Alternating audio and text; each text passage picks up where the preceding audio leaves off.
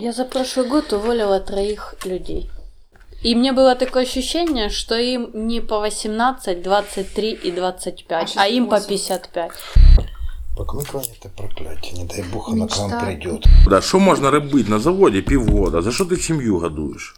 А він каже, я всю життя точив одну деталь. Вони вчора могли бути дальнобойщиками, завтра вони стануть піценосцями, а післязавтра пожарниками. Де будуть більше платити, вони туди йдуть. Нема страху і є задоволення. От дві ознаки. Багато що під таке приходить. Ну, дивіться. Сумі DC. Яна Клочкова. З тебе не буде гімнастки. З тебе буде олімпійська чемпіонка з плавання. І з неї зробила олімпійську чемпіонку з плавання. А може, прийшов тренер не з плавання, а прийшов тренер там з хокею на траві. Ну, тут я прошу про долю випадку певну міру, тому що... Може, це і є фактом. Часто, що є тоді свідченням того, що це покликання? Бо часто люди кажуть, що якщо в тебе це виходить краще, ніж в інших, це твоє покликання. Чи це не є свідчення? І да, і ні. А мені здається, те, що ти найбільше вмієш робити, і те, в чому ти проявляєш максимально себе, і тобі це дуже подобається. Оце, мабуть, і є покликання. А може покликання не подобається? Там міфологія говорить. А сон – це покликання? Покликання, таке покликання, як у цих героїв, що я перерахував, кому це сподобається. Едіп одружився на матері. Тобто там постійно, давайте Ісуса Христа візьмемо. Да? Пам'ятаєте, батько, чому ти покинув мене? То він же ж теж бачив, що от так все йде. 30, сподівався на його допомогу. Розп'яли, да? От він висить. Навіть він, якби син Божий, батька, навіщо ти покинув мене? Тобто і йому це не подобалося. Пам'ятаєте, Юрій, які високі конкурси на юристів? От поступили на юристів. От поступили діти на юристів, от я починаю викладати логіку, а в логіці там приклади з кримінальної практики. І там вони в аудиторії починають дізнаватися, з чим вони будуть мати справу. От, з яким людським не було, розлучення, скарги.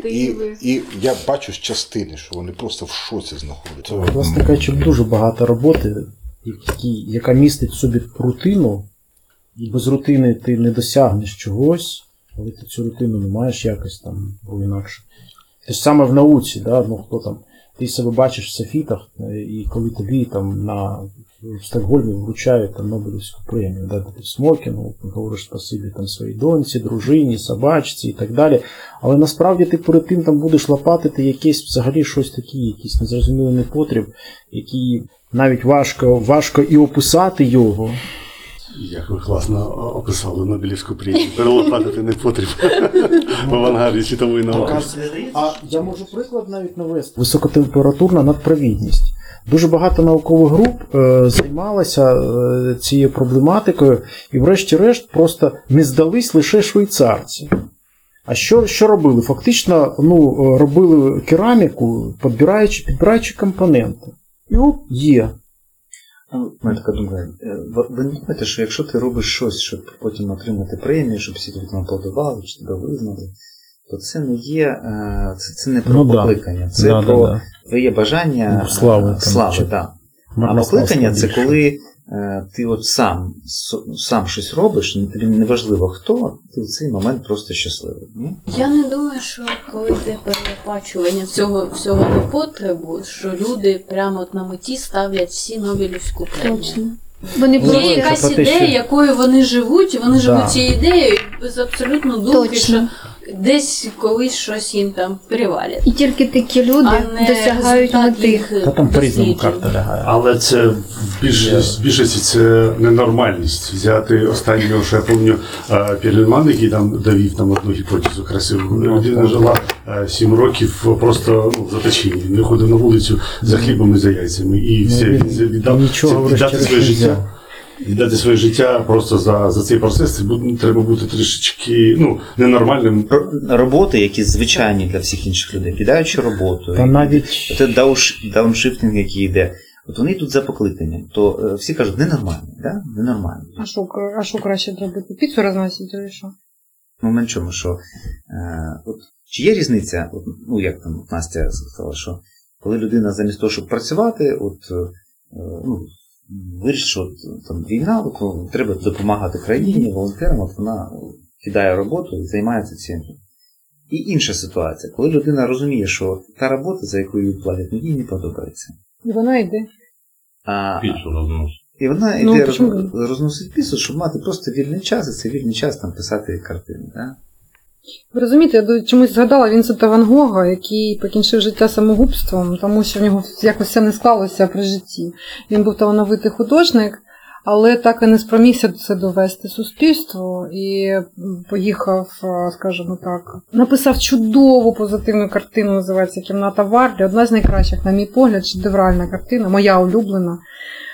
Але якраз на позитиві, на такому світлому почутті. Тому що взагалі-то він художник, це його покликання. Але це покликання йому ніколи не давало, скажімо, визнання. Давайте скажемо чесно, нам потрібна похвала, мотивація, щоб людина сказала, ой, ти такий класний в тому, що ти робиш. Правильно? Не розносиш ти там піцу чи малюєш не шедеври. Так ось дивно те, що завжди ця історія мене вражала постійно, тому що він і був художником, і відчував, що він художник, але все ж таки він відчував, що він якось, ну, як то кажуть, не к місту. Не можна, покликання таке було. Мені здається, по Ван Гогу не можна судити. Здається, Фрейд казав, що я не лікую там когось і художників, ну, митців. А я думаю, що доцільніше розглядати покликання більш широко, бо не всі митці пишемо пісні і, не знаю, там, пишемо картину. Малюємо, пишемо. А може тут проблема була не в Ван Гогі, а в отут... В тому, що він столяр, на самом деле. У суспільства, яке в більшості своїй не йде за своїм покликанням. Більшість суспільства вважає, що якщо людина йде за покликанням, то вона ненормальна. І це ж є проблема. А я так розумію, ми можемо сказати, що є покликання, а є визнання. Тобто у людини є покликання, визнання, співпала Нобелівська премія, і тепер ти не Шелдон, а найкращий фізик у світі. А якщо визнання такого не сталося, то ти фрік, і все з тобою дуже складно. Ти найкращий мошенник, і визнання ніколи не получиш. Ну, є ця оцінка визнання, є успішністю того, що я роблю. Це ось, ми повертаємося. Так, якщо покликання само себе годує, то чому ми можемо засуджувати людину? Ні, так не про засудження, про знаходження себе. Розділили роботу і покликання. Так, його треба розділяти. Покликання – це те, що ти робиш а-ля для душі. А робота, якщо пощастила, поєднав, не пощастила. Я можу сказати про велику проблему, яка є. Зараз просто я трошечки дотичний до ІТ. З 9-10 року почав займатися програмуванням, тоді ще не було це на такому хайпі, як зараз. І скільки зараз поприходило людей, яким це програмування отут. Вони вчора могли бути дальнобойщиками, завтра вони стануть підсиносцями, а післязавтра пожарниками. Де будуть більше платити, вони туди і перейдуть. Я дивлюся на них, я з ними розмовляю, і їм це не потрібно, але зарплата прив'язана до долару. Тоді у нас виходить три критерії. Людина за покликанням, людина за заробітком і людина за визнанням. А що, не можна поєднати? Ну, якщо не можна. Чому ні? Покликання – це сфера соціального. Сфера соціального певного вибору на високому рівні, соціальному рівні. Цар Едіп. Для того, щоб ствердити, що людина проти долі йти не може. Да? Пророк Іов. Щоб ствердити, що все рівно треба бути відданому Богу. Гамлет. Встановлення діалогу поколінь. Там, Ромео і Джульєта. Да? От, те, показати, як погано, коли два роди сперечаються. Це покликання, це коли ти йдеш, ну, на певну дію, яка загрожує тобі. На жертву, задля того, щоб щось стверджувати. І покликання, воно має бути ззовні, тобто тебе кличуть. Саме кличуть, ти це не можу інакше. А чи покликання це зсередині? Чи всередину? І зовні кличуть до твого серця. Десь так. Розумієте, можливо, у суспільстві, що немає такого замовлення навіть на таку риторику чи мораль Гойя, наприклад, який створював картини страшніші, жахіття. Да, тому і він змінював взагалі ставлення суспільства до того, що здавалося нормальним тільки що, інквізиція там і подібні такі речі. Тому це покликання, мені здається, не від суспільства йде, бо суспільство... не від суспільства, погоджується. Це метафізична сфера. Ви все-таки думаєте, що покликання це десь містично більше? Це метафізика. Це розносити піцу і комусь рятували життя, і це ваше покликання. В цьому капіталістичному світі піти проти грошей – це теж покликання. Це показати всім, що ти гроші – це не цінність. Я хочу просто займатися чимось. Це теж геройство в сучасному капіталістичному світі, ні? Мені здається, це взагалі дуже позівно. Тобто, якщо ти кажеш людині, що гроші – це не цінність, це ти перечеркуєш чиє життя. Як це не цінність? А як ти будеш їсти завтра? А як ти будеш годувати свою дитину? Це що значить не цінність? Мені батьки казали, що я колись в дитинстві взяв паяльник і якісь совєтські часи, електроніка, щось там. Взяв, я просто розпаяв кожну детальку, а потім, звісно, не собрав. Але розпаяв. І вони зрозуміли ще тоді, що з мене буде якийсь... айтішник. Або айтішник. Чи є це покликання? Ну, зрозуміло, де яка сфера лежить більш... до серця. До серця. Ой, до серця. Метафізика. Те, що тебе є від природи. Цінність, аксіологія, філософська наука, теж метафізична. Я б все-таки не розділяв професію. Чому? Ми все одно в професії 80% свого життя знаходимося. Ну, якщо не більше. А я говорив, це умовно. Якщо ти, от є в тебе 80% життя, це взагалі не зрозуміло що, а покликання це щось інше. Я такий, я взагалі живу не в своїй житті, так? Так, ну тут мені не хочеться думати, що я в професії не за покликанням, ні? Я сказав, а може не у кожної людини взагалі є покликання? За покликанням, правильно. Тоді давайте от до того питання, яке настоїть. Як знайти своє покликання? Олег Олегович, як його знайти? От термін епікура, атараксія – це такий стан, коли позначається двома аспектами. Перше – відсутність страхів. І друге, це от задоволення від своєї роботи, від праці. Сад Епікура, вчення, яке прожило 600 років. Просто те, що приносить задоволення, у що ти занурюєшся, і у тебе немає страхів, ти їх позбавляєшся. Нема страху і є задоволення. Так воно тут багато що під таке приходить. Дивіться. Я хочу вам постійно в голові оця історія мого друга, я думаю, він не проти буде, якщо я зараз розкажу вам. Віктор Саровацький, відомий сумар, співак, виходить на завод, але співає, пише пісні, виступає. І я бачив, яка от мука в нього була, я кину завод. Я говорю, що тобі заважає? Ходи на той завод, це ж заробіток. І він його кинув. Та ситуація, я хочу віддатися цьому, хоча двоє дітей, дружина і ті ж фінансові проблеми, які перед нами стоять. Він його кинув і почав робити гітару на замовлення. На замовлення робить гітару, отримує, я не знаю, там, який на рівень заробітку, він повністю в це занурюється. Тобто не зраджує улюблені справи. Я просто вважаю, що якщо ти витрачаєш свій час на своє покликання, раніше чи пізніше ти отримуєш таку спеціалізацію, якої немає більше ніхто. Це ще обсесивність, мені здається. Хотів доповнити Олега Олеговича про відсутність страхів. Відсутність страхів в дитячому віці, вони можуть позбавити нас, можуть батьки позбавити, а можуть вчителі позбавити. І ми вже там сьогодні на самих початках починали говорити про роль вчителя, або роль вихователя в процесі пошуку людини. Пошук наставника – це і є шлях мудреця, який все життя шукає того, хто... не обов'язково людину, це може бути зв'язок з Богом, з пророком, для того, щоб він вказав на грааль мудрості. Так от, на сьогоднішній день є ж приклади, коли вчителі викладають навіть через YouTube-канал, і люди, які були до цього і вважались гуманітаріями, починають вивчати фізику, геометрію, хімію.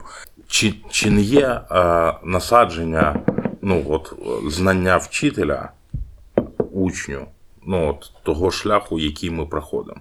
І чи не відбулось в нашому, у кожного в дитинстві, так, що ми вибрали ту чи іншу професію в силу того, що у нас просто там або вчитель був хороший в школі, або викладач розумний попався в університеті. Виходить, що попався в інший вчитель, ти в іншу сторону пішов. Та я от, ну, з шкільною освітою там часто займаюся там олімпіадами. Там видно, що в якійсь районній там чи сільській школі всі талановиті діти йдуть тільки до цього вчителя, бо іншого просто нема. Це єдиний вчитель, що витягує їх там на МАН, там на якісь олімпіади. І навіть дитина, може, в житті не займалася тією історією чи там фізикою, але в ній варіантів немає. Вчитель тут тільки один. Нема більше інших. І тут виходить, що покликання – це дуже суб'єктивна річ. Тобто вона не від тебе залежить, а від вчителя виявляється. Ні, просто є покликання, а є ще купа об'єктивних факторів, які оточують тебе. І, власне, ти в своїх 18, коли ти там чи в 17, коли ти маєш приймати рішення, ти вже напічканий якимось там суб'єктивізмом, ну, того соціума, який навколо тебе. І от питання в чому? Чому люди обирають те, що вони обирають, а не йдуть за покликанням? Тому що їх уже затуркали. Ну і, власне, люди не знають, що їм хочеться. От давайте вийдемо, попитаємо у кофейника, який тут продає, або у охранника, ну, от, що йому подобається, які його покликання. Про що він мріяв, коли він був дитиною. Да, або про що він мріяв, коли він був дитиною, або на дну. Ну, справа в тому, що про те, що він мріяв дитиною, це теж нав'язано. Який фільм включили, яку казку дали. Більшість людей, вони дадуть відповіді на питання, яка робота приносить їм задоволення. Вони будуть розказувати, що там сон, секс, їда, гулять по парку, ну, тобто все, що не стосується роботи. І дуже малий відсоток людей, ті, які чітко можуть там сформулювати, що мені там подобається їздити за кермом, або там, не знаю, там ходити, або там малювати, або писати. Два моменти. Перше, це дійсно бувають помилки, скажімо, помилки покликання, коли людина, наприклад, вчитель похвалив і сказав: «Боже, який геніальний ребенок, художник». І він вирішив, що він такий геніальний художник, і не стався. Не склалося, або не математик. І ти не математик насправді. Насправді тобі просто була потрібна ця мотивація. Тобто це може бути помилка. І по-друге, це те, що в суспільстві чомусь не визнається професія як задоволення. Це для мене було шоком, тому що коли я потрапила, ну, це Франція і Україна дуже схожі за культурою, вони всі жаляться, завжди не вистачає грошей, живуть дуже хорошо. І все, завжди все погано. А в Сполучених Штатах вони завжди кажуть: «Ой, класна робота, класний день, мені так пощастило». Вони співають, коли вони миють вікно. Тому що їх десь в школі навчають, що щоб ти не обрав, ти можеш стати ким завгодно. Я завжди питала, чому тобі подобається саме тут в Сполучених Штатах будь-якого іммігранта, тому що він казав мені оцю ж таку марвеловську таку цитату із «Капітана Америки». Тому що ти можеш тут стати ким завгодно. Хочеш малярем, хочеш хейрмейкер, можеш астронавтом, ким захочу. І це дає їм такий, знаєте, називається ошибка каузальної атрибуції. Що би ти не вибрав, все одно хорошо, і то, що ти вибрав, це твій вибір, і тому він хороший. Это же за самообман. В том плане... Это инвестиции. Ты во что вложил, то и полюбил. Ты что взрастил, то твое дерево. У Довлатова я рассказывал, что был якийсь відомий фізик, чи російський, я не пам'ятаю, доктор наук, там, ну, видний в своєму місті фізик, що він там десь на якихось міжнародних конференціях міг з Бродським спілкуватися. Він з Бродським підсунув пару своїх стихів. Ну, я ж не тільки відомий фізик, а я ж стихи можу. От мої стихи. А Бродский как-то был в таком хорошем настроении, там стихи на самом деле фигня полная. Но он сказал: «А шо, круто». И чудак после похвалы Бродского бросил нафиг физику.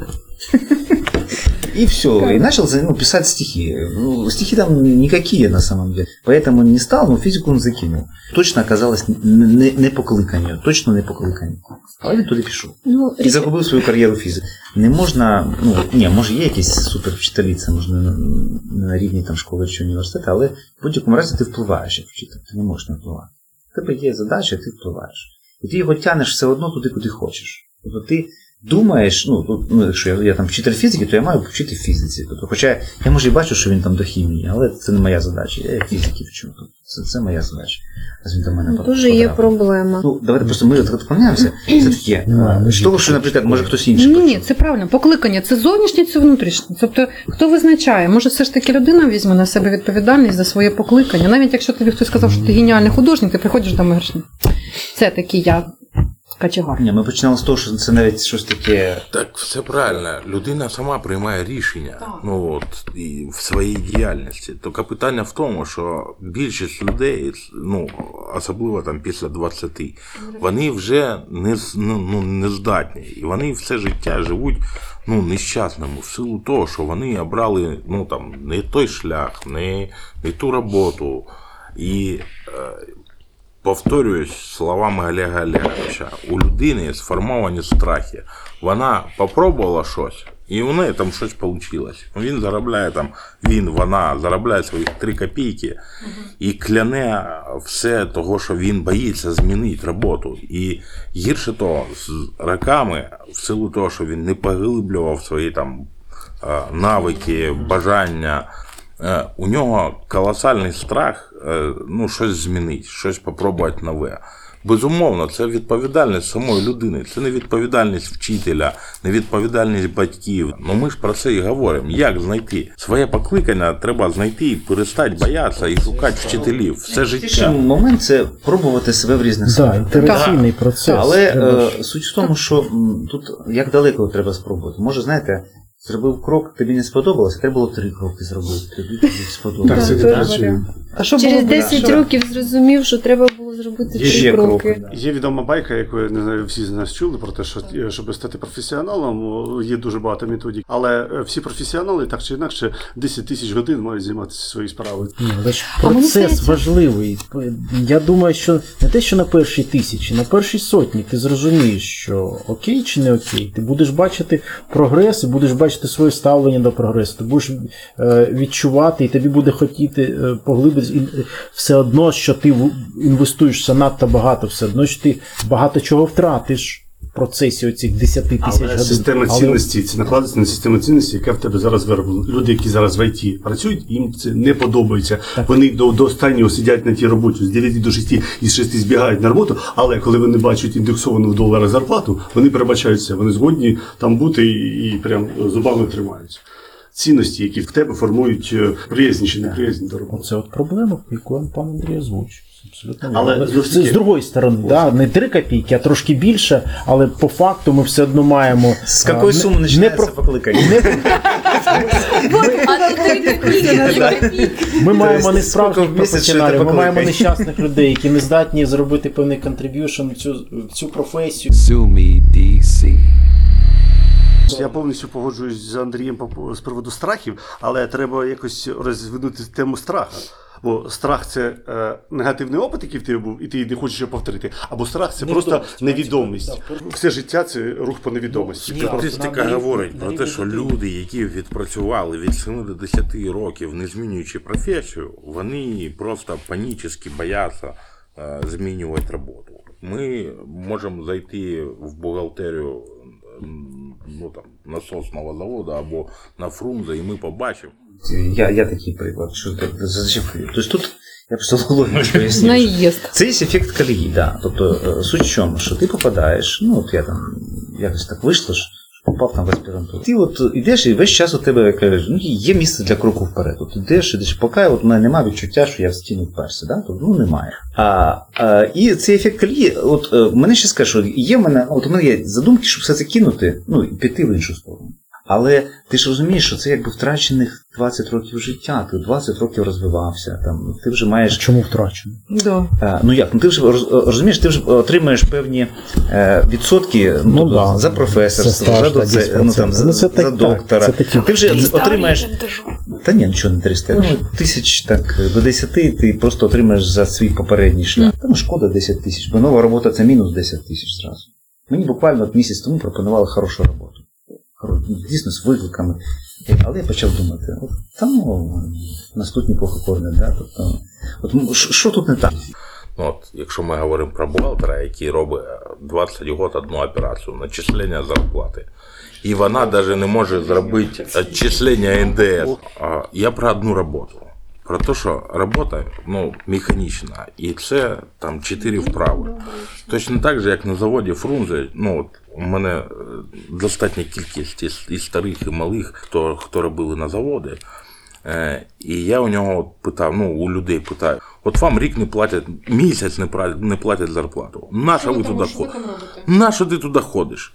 Мені б місяць не платили зарплату, я б не пішов на роботу. Крім армії, понятне діло, потому, куди ти дінешся, підводна лодка. Півгода, що можна робити на заводі півгода, за що ти сім'ю годуєш? А він каже, я всю життя точив одну деталь. 30 років він точив гайку з отакою різьбою правою, а він точив гайку з лівою різьбою. І їх поміняти містами вони не зможуть робити, тому що їм треба наново вчитися. Питання в тому, що хто був молодше, як показала практика, вони всі пішли в гаражі через дорогу від заводу і всі переформатувались. Щось роблять. Насправді там 4 цеха заводу Фрунзе, і вони роблять, все, за що получать гроші, правильно? Так, все те ж саме, що робили вони на заводі. Ті, хто були постарше, вони сказали, категорично ні, будемо ходити, умирати, будемо харчуватися з городу, але ми з заводу нікуди не підемо. Це класичний страх. І плюс 4 роки до пенсії. Це віддільна категорія. Просто ті, хто готові були уйти, вони ушли в начале 2000-х з заводу в ці ж гаражі напротив, де вже заводи, а не гаражі. Ви знаєте, у Джордана Петерсона, моєго не самого любимого психоаналітика, є цікава лекція про залежність IQ і від кількості нових операцій на тій чи іншій посаді. Тобто є така крива, і чим вище IQ, тим більше цей виклик приносить задоволення, тому що в тебе серотоніну достатньо, щоб воно викликало в тебе «Вау, а я такого ще не вмію зараз». Де воно? Де оце? Зараз спробуємо.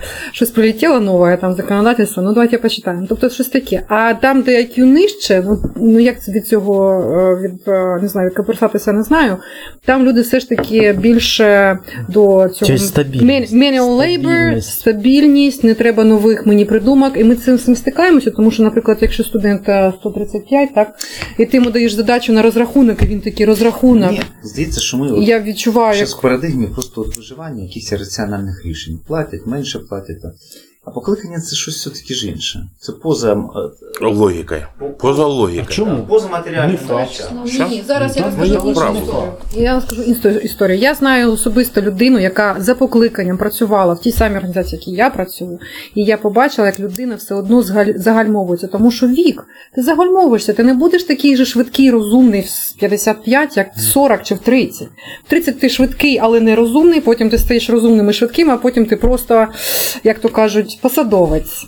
Ну чому? Тому що загальмовуються ці процеси когнитивні. Я за прошлый год уволила 3 людей. Вони були молоді? Вони були молоді. І мені було таке відчуття, що їм не по 18, 23 і 25, а їм по 55. Тому це настільки стереотипно. І там. У мене вчора дуже близького друга, 54 вчора було, і у нього енергії стільки, що просто суба завертається. Ну я ж кажу, що це якась, мабуть, не вікова там, демократична характеристика, а вікова мозку характеристика. У мене також є 68-річна і 18-річна особа, він розмовляє бабусь. Олег Олегович сказав значно, що покликання – це коли тобі нема страху, і ти отримаєш задоволення. Да? Занурюючись в певну справу. Да. І ще я звернув увагу, особисто я це відмітив, бо це важливий момент, що бувають сфери, де ти відчуваєш, що це твій потолок, далі не состояння. А бувають сфери, де ти постійно бачиш, що ти можеш краще, можеш більше. І це, мені здається, теж важлива ознака покликання. Це ключова ознака, єдина ознака. Тому що, мабуть, людина, яка на заводі там гайку пиляє, вона нічого не боїться. Задоволення, не знаю, може отримає задоволення. Справа ж в тому, що гайки ж теж можна по-різному пиляти. Так я про цей потолок кажу. В тебе є певні навички, потім ти приходиш до домів, там в тебе теж є щось, конструюєш, зараз, господи, ютубчик, подивився. Ні, так може бути покликання і в гайках, напевно. Ну, звісно. А вам не здається, що це те, що казав Олег Олегович Макс Вебер, що колись капіталісти обдурили людство і сказали, що покликання може бути в будь-якій професії, головне, щоб ти робив побільше, для капіталізму це потрібно. А може чому? Не. По-моєму, Макс Вебер трошки по-іншому. Ні, ну приблизно. Те, що, так, щоб ти не робив, це Божий дар, що ти робиш. Да? Сакралізація простого і простої. Те, що у американців. Hard work pays off. Я вважаю, що це шикарно. А здається, що все-таки річ, не може бути людина, це така істота для якогось високого, що її покликання не може бути в поляні гайок. Це має бути щось таке, тут соціально значимо. Аж яка соціальна значимість в віршах і картинах? От поясніть. Це про вічність. Яка вічність в чорному квадраті? Зараз була подача. Тут вопрос еволюції і прогресу. Думки якісь. Ті речі, котрі можна замінити, для якого можна створити програму, чи ПУ для якого зробити, вони будуть зроблені. Справа чисто в економічній доцільності і часу. Тобто зараз ЧПУ станками керує людина, але з часом, як тільки нейромережі зможуть робити більшу частину складних операцій, люди будуть замінені. Людина хоче робити там мотоцикл, їй подобається. Зараз будь-який там завод зробить там мільйон мотоциклів за якоюсь ціною, але штучні мотоцикли, красиві, я не знаю, там з черепами, зі скелетом, я не знаю, вони будуть і винцінуються, і коштують дуже багато. Тобто людина зможе себе реалізувати навіть у цьому. У мене є знайомий, який робить ножі. І це його свідомий вибір. І зараз ми в кожній лавці зайшли в Аврору і купили 150 тисяч ножів. Він працює, у нього ножі високої якості, як витвір мистецтва. І, власне, люди купляють, і він на цьому заробляє. Це по поводу гаяк. Я так розумію, ти пробойка. Думочка промайнула. Пробойка. Да. Ти розумієш, там ніж все-таки він такий, як мистецтво. Так, як мистецтво, да, я ж скажу. Що це не побудеться? Ми з Бойком починали жити на Горького 2, коли були громадськими діячами. І він перші ножі робив, як у мене у бабки в селі, з сапки або з обломка коси. Та я вам серйозно кажу. Так, а що, За 13 років він виріс в те, що у нього там японська компанія замовляє ножі для того, щоб він робив їм для стилізовані для того, щоб вони там на YouTube-каналі робили там якусь там нарізку його ножами. Тобто, людина зростає. Точно так же у мене є знайомий Толик. Він займався бізнесом, робив там різні там штуки, мебель пиляв і це. І він ближче там до свого віку дійшов до того, що він пече хліб. Він кожного дня пече хліб по 17 буханок, сідає там на велосипед або на машину і розвозить своїм клієнтам. І, в общем, ви б його почули. Він не те, що там рекламує, він з таким захватом розповідає про свою діяльність, що ти хочеш, не хочеш, хлібину у нього купиш. Я вже хочу купити хліб. А в Інстаграмі немає його замовлення? Немає, я зараз позвоню привезти. Ось, я як людина, яка не переварює глютен, все одно візьму і куплю, тому що так класно. А в нього ж там без глютена. А, без глютеновий хліб, все. А можна трішечки з іншого боку подивитися на цю штуковину? Дивіться, про покликання. Я читав, що в 2019 році щось близько 10 чи 12 мільярдів євро було перечислено з заробітчанам в Україну. Оці люди, котрі, просто у мене їх дуже велика кількість людей, котрі мої знайомі, абсолютно різного світогляду, просто взяли за рік, за два, за три і просто переїхали в Польщу і більше не повернулися звідти. І вони працюють там не програмістами, а вони працюють різноробочими. Собирають якісь холодильники, клубніку і всяку різну штуковину. Що з їхнім світоглядом не так, або що в цій ситуації не так? Там, вони не знають, там мультиків нема наших, там нема, умовно, Океану Ельзи і Леся Подеревлянського. Чому? Є Ютуб, там це все є? Соціуму немає того. Вийти з ким, побачити когось на сотні, кави попити, розказати анекдоти не зможеш просто так. Та не всі в сумах, так скажемо, дуже часто на сотні. Тут я питаю справи покликання. Тобто Андрій сказав, що усі класні приклади людей, які займаються, і в них все виходить. А що з цим? Покликання, можливо, це дар. Того, що більшість людей заблудші овці, які не можуть знайти свій шлях. І на смертному одрі більшість людей насправді відчувають себе нещасними. І вони розкаються за все своє прожите життя. Люди не знаючи, як прийняти правильне рішення, приймають те, що вони приймають. І приїжджають, і корять на нелюбиму роботу і ну, чудять. 6 днів. Чудять і для них досягнення по роботі – це не зробити там щось класне або щось. Для них це з 8 злотих за годину, 10 злотих за годину, а потім 12 злотих за годину. Оце і мирили їх. Ну, пройде 5 років, буде що? Щодо. По поводу заробітчан. От я щось Бродського згадав і увіжу дві жизни далеко за рікою, кравнодушної отчизни, прижимаючи кут. Да? Тобто люди змирилися, що є два життя. От там я полуницю збираю, от я закінчив збирати полуницю, а тут тепер я. От цікава річ. Я такий Сапожніков Павло Юрійович займав посаду на Централіті, високу посаду. Ну потім 90-ті, треба було годувати родину. Приїхав в Ізраїль, він єврей. І, значить, в готелях пилісосом. І він приїжджає і питає: Павло Юрійович, ви ж вершина, ви ж для мене був цей пророк Моїсій, кяц. А нічого, Олег. До 11 там, а потім насолоджуюсь. Для мене це теж цікавий от феномен. Так? Якби ми віддаємо частину свого життя туди, оцю, на цю збирання полуниці та мета, ну... Але це складніше питання, бо я ж почав з того, що вони повернули за 19 рік, перечислили 10 або 12 мільярдів євро. Тобто вони якось визначали свій дім все-таки в Україні. Не всі із них ідентифікували себе, як я в Польщі, все, не повернуся більше в це пекло. Контроверсійне питання. А покликання точно одне? Так от не може їх бути, ну, грубо говоря, якщо там от Саша робить ножі, а якби він пішов, може, в артучилище, коли він хотів, то воспитувати курсантів і пішов би. Може, він би зараз воспитував курсантів і... Ну, Бог відбив. Наприклад, я завжди мріяла бути таксистом, одразу визнаю це.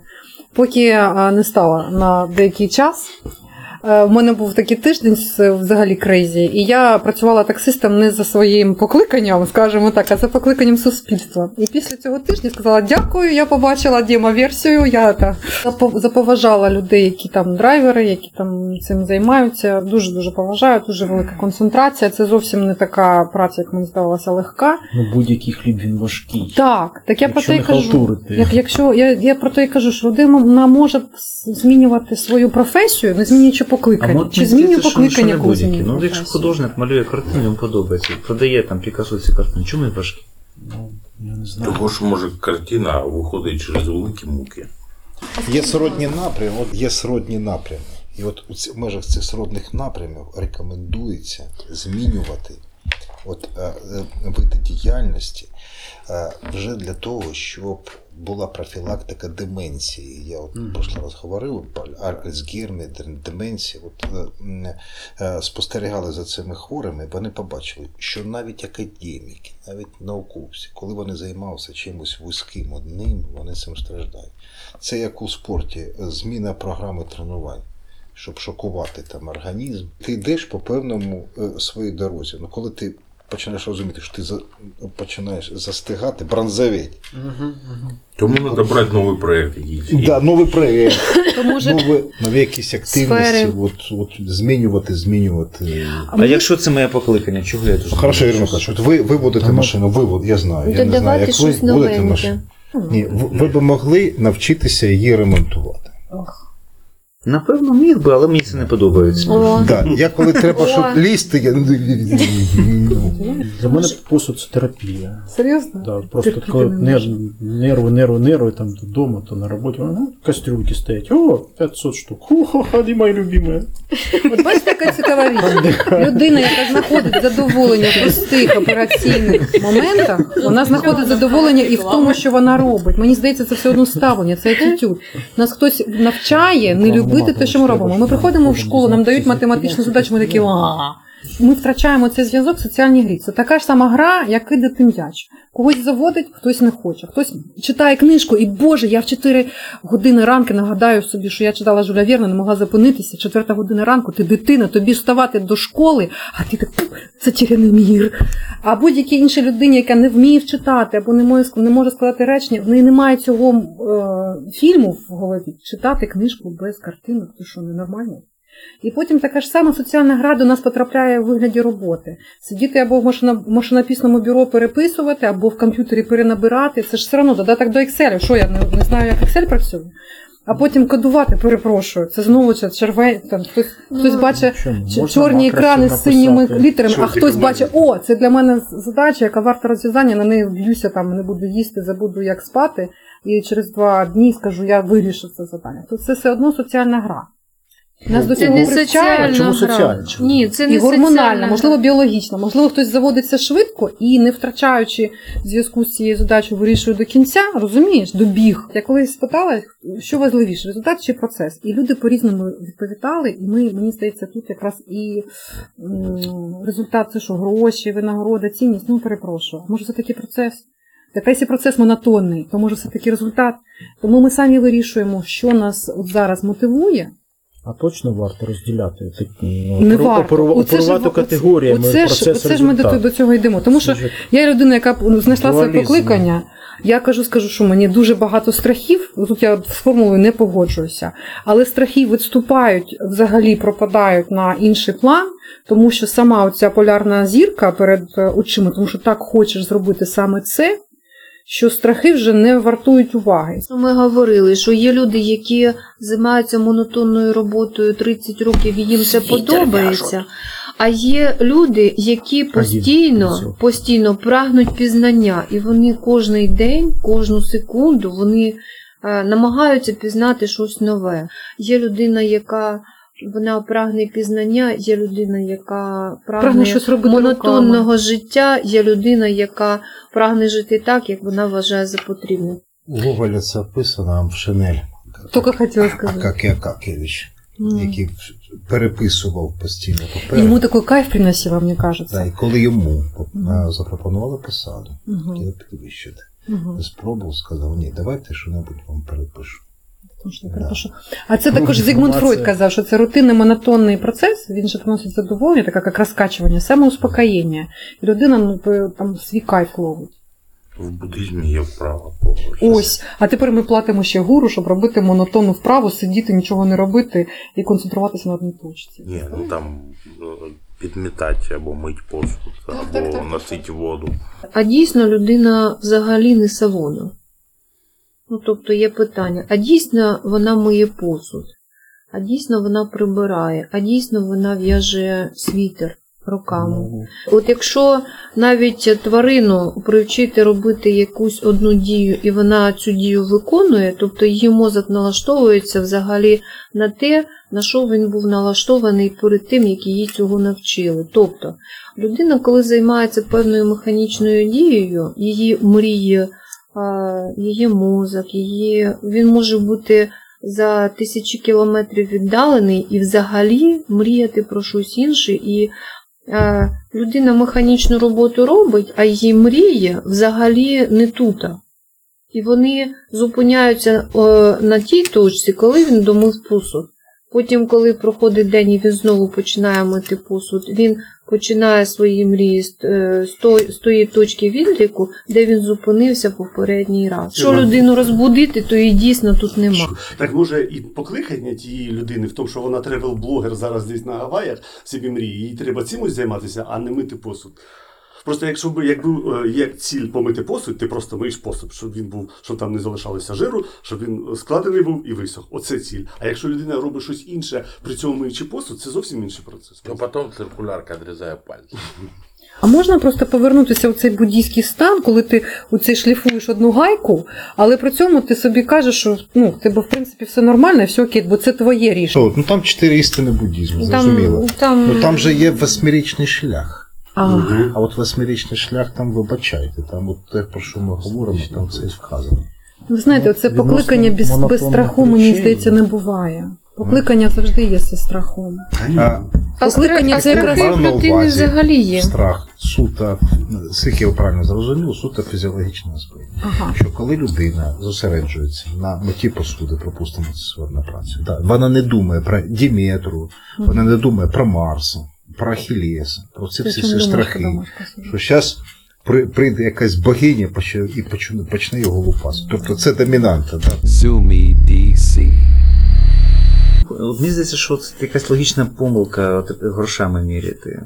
А може, знаєте, покликання це те, чим би ти займався, якби тобі не платили.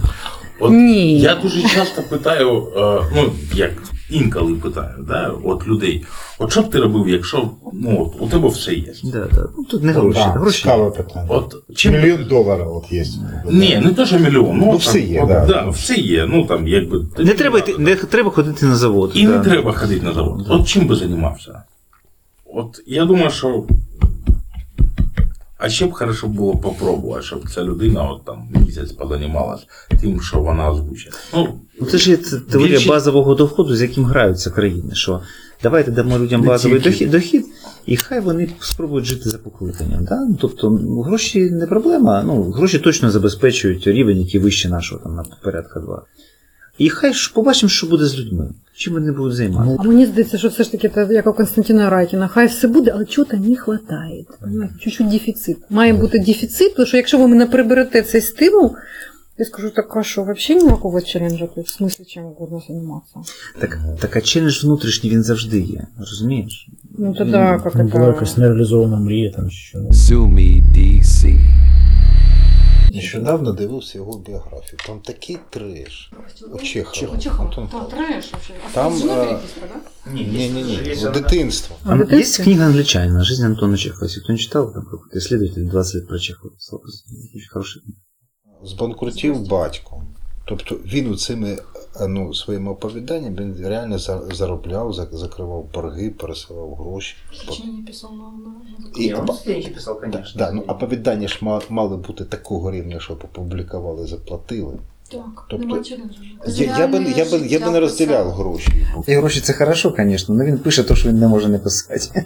Ви знаєте, це не треба давати всім золотих зірочок. Напевно, воно не співпадає на 100%, да, але область перекриття, де ти його не розділиш, вона насправді дуже велика. От і талант, і гроші, і покликання, да, тому що, ну, як? Талант це взагалі окремо. А ми можемо розглянути інші види діяльності? От, наприклад, є такі покликання, котрі потрібні тільки деякий час. От, наприклад, пожарник. О, що? Він нічого не робив, поки ну, він щось тренується, звичайно. А от, наприклад, а потім як пожар хоч увольняється. От, наприклад, я продумав про армію, що в нульових беремо людину, вона думає, що кому ми там потрібні. Максимум, що я поїду кудись на полігон, або мене відправлять куди-небудь в корпуси мира, це максимум. І оце покликання, і він розуміє, що це до кінця життя. От як це в нього відбувається, як він це відчувається? От ми з цього почали, що розмова почалась з того, що покликання як дія, що ти не можеш не зробити щось.